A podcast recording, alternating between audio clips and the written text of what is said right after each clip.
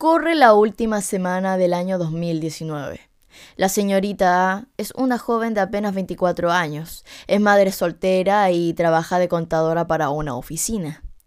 La última semana del año siempre ha sido caótica. Hay que cerrar todo lo que nos ha cerrado, cuadrar algunas cuantas cosas y por supuesto justificar algunas otras.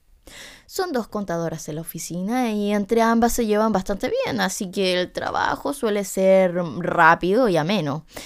A pesar de esto, las jornadas a fin de año siempre se alargan un poco más de lo normal, así que la hija de la señorita A, que por aquel entonces debió tener entre 4 y 5 años, se queda en la casa de una vecina de la tercera edad que tiene suficiente espacio como para que la niña juegue y puedan tener uno que otro animal por ahí dando vueltas.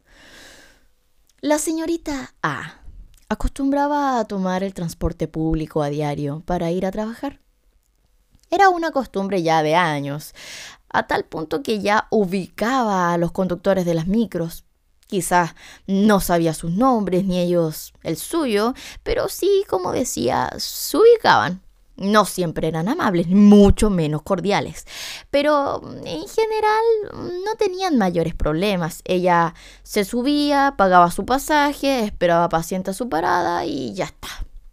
El recorrido hasta su casa duraba una hora y media. Y las micros que tomaba comenzaban su carrera desde las 5.45 de la mañana hasta las 23 horas. O al menos era así en aquella época. Era un recorrido rural, por lo que la frecuencia era algo mejorable. Además de esto, solían ir y volver repletas dependiendo de la hora en que se tomase.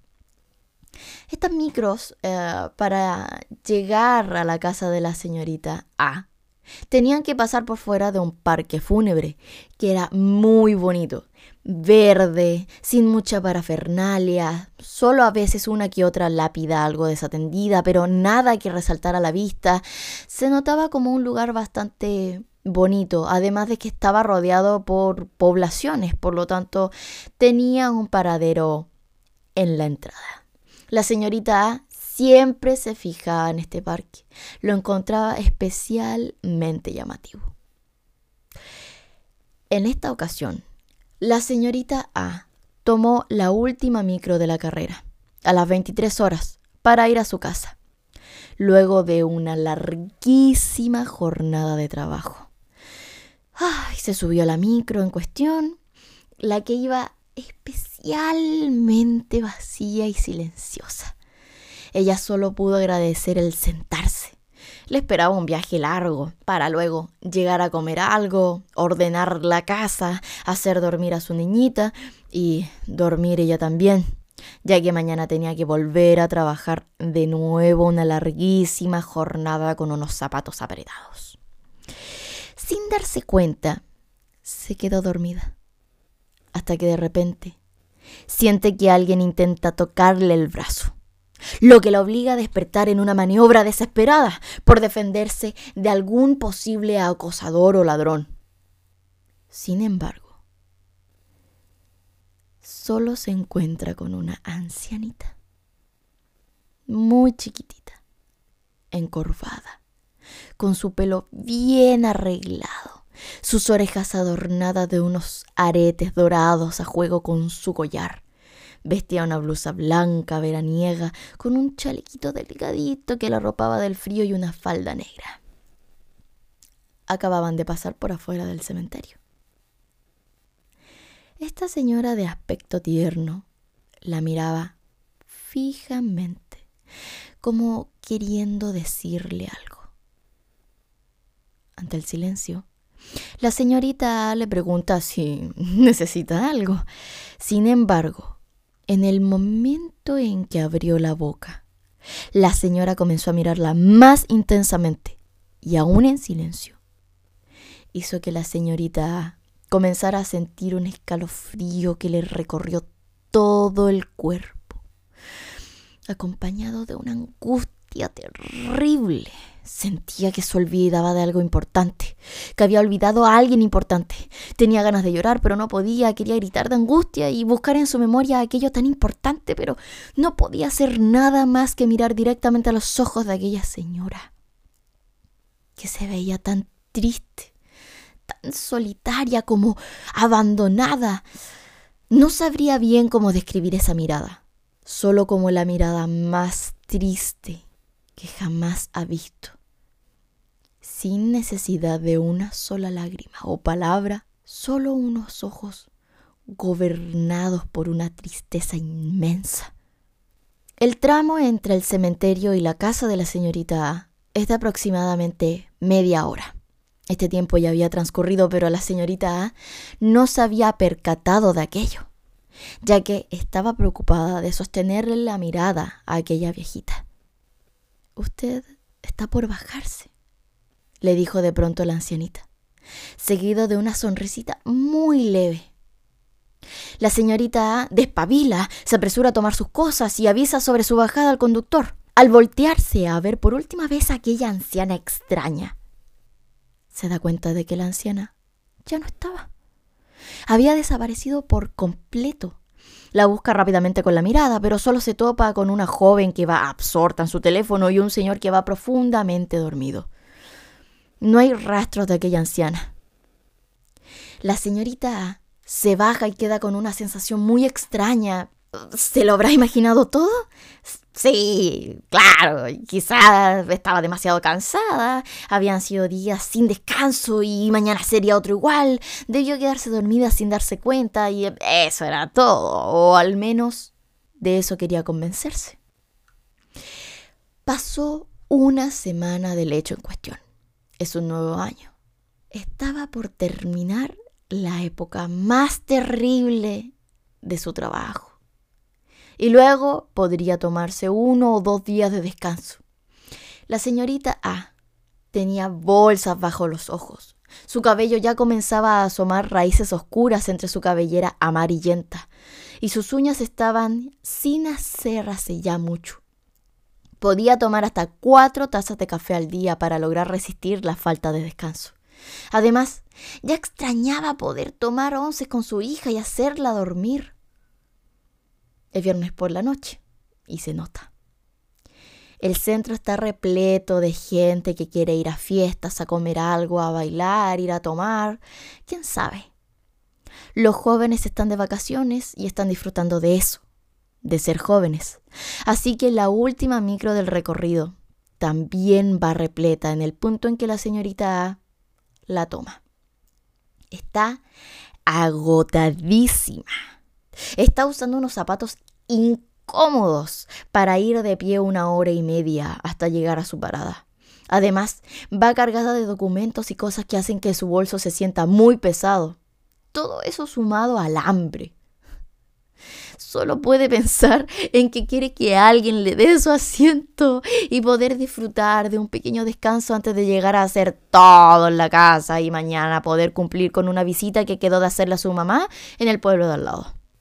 Un joven se dio cuenta de su cansancio y muy amablemente le dio su asiento. Muy agradecida se sentó, le ofreció llevar sus cosas en su regazo, el chico acepta y comienza un viaje mucho más ameno para ella.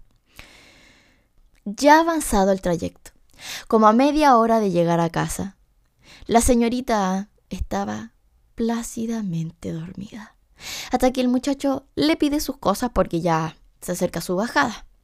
La señorita se la entrega y ya queda lo suficientemente despierta. Comienza a revisar su teléfono para avisarle a la vecina que ya está por llegar a casa, para que prepare a su hija y poder pasar rápidamente a tomar a su hija y poder ponerse a hacer sus cosas. Cuando de repente vuelve a sentir esa peculiar mirada clavada en ella.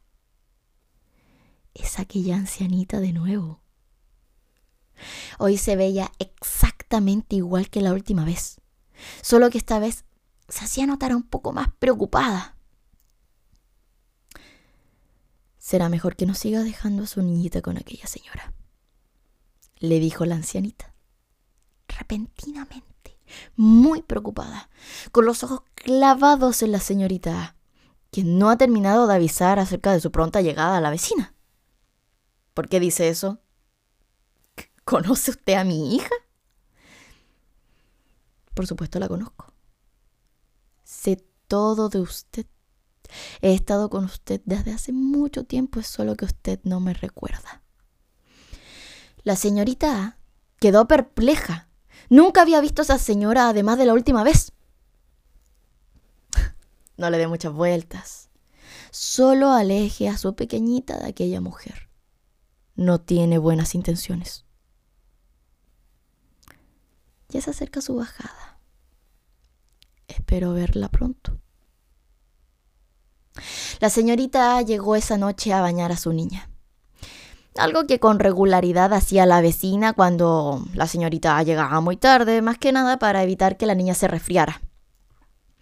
Cuando estaba desvistiendo a la pequeña, notó moretones en la espalda y algunos en el trasero de la pequeña. Primero pensó que podría habérselo hecho jugando o incluso que alguno de los vecinitos comenzara a hacerle bullying.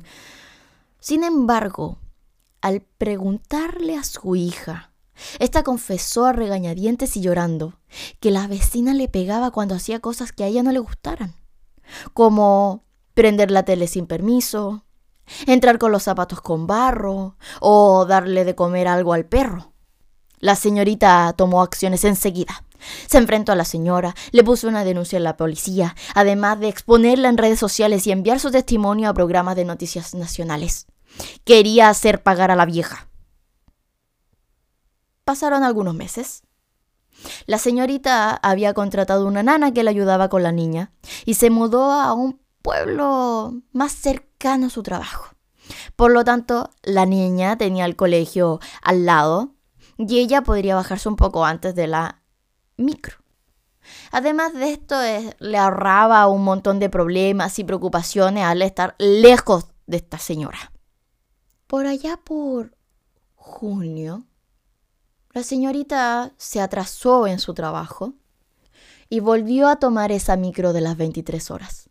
Cuando subió, la micro, como era costumbre, iba vacía.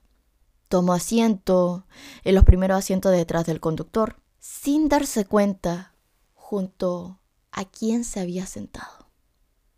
Sí, era la señora nuevamente pero esta vez era la señorita A quien se le había quedado mirando al darse cuenta. La señora le devolvió la mirada. Qué bueno que alejó a su niña de esa señora. Eso me deja mucho más tranquila. Cuídela. Tiene un futuro brillante prometido. La señorita no pudo sentir más que agradecimiento y paz. En un momento, en que la señorita logró quitarle la mirada. La señora desapareció. Cuando llegó a su casa, la niñita ya estaba durmiendo, tranquila, en su camita, bien calientita, recién comida. No sabría cómo explicar aquel fenómeno. ¿Quién era esa señora? ¿Acaso será su ángel guardián? No está segura. Solo sabe que estará eternamente agradecida de aquella señora tan peculiar. Y hasta el día de hoy se sube a la micro a las 23 horas, esperando volver a encontrarse con esa señora para poder agradecerle. Pero no ha ocurrido.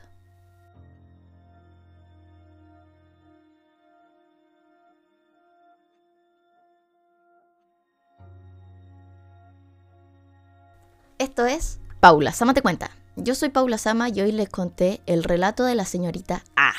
Espero que les haya gustado y pueden comentarme en el Instagram de siempre. Muchas gracias por haberme acompañado. Que descansen.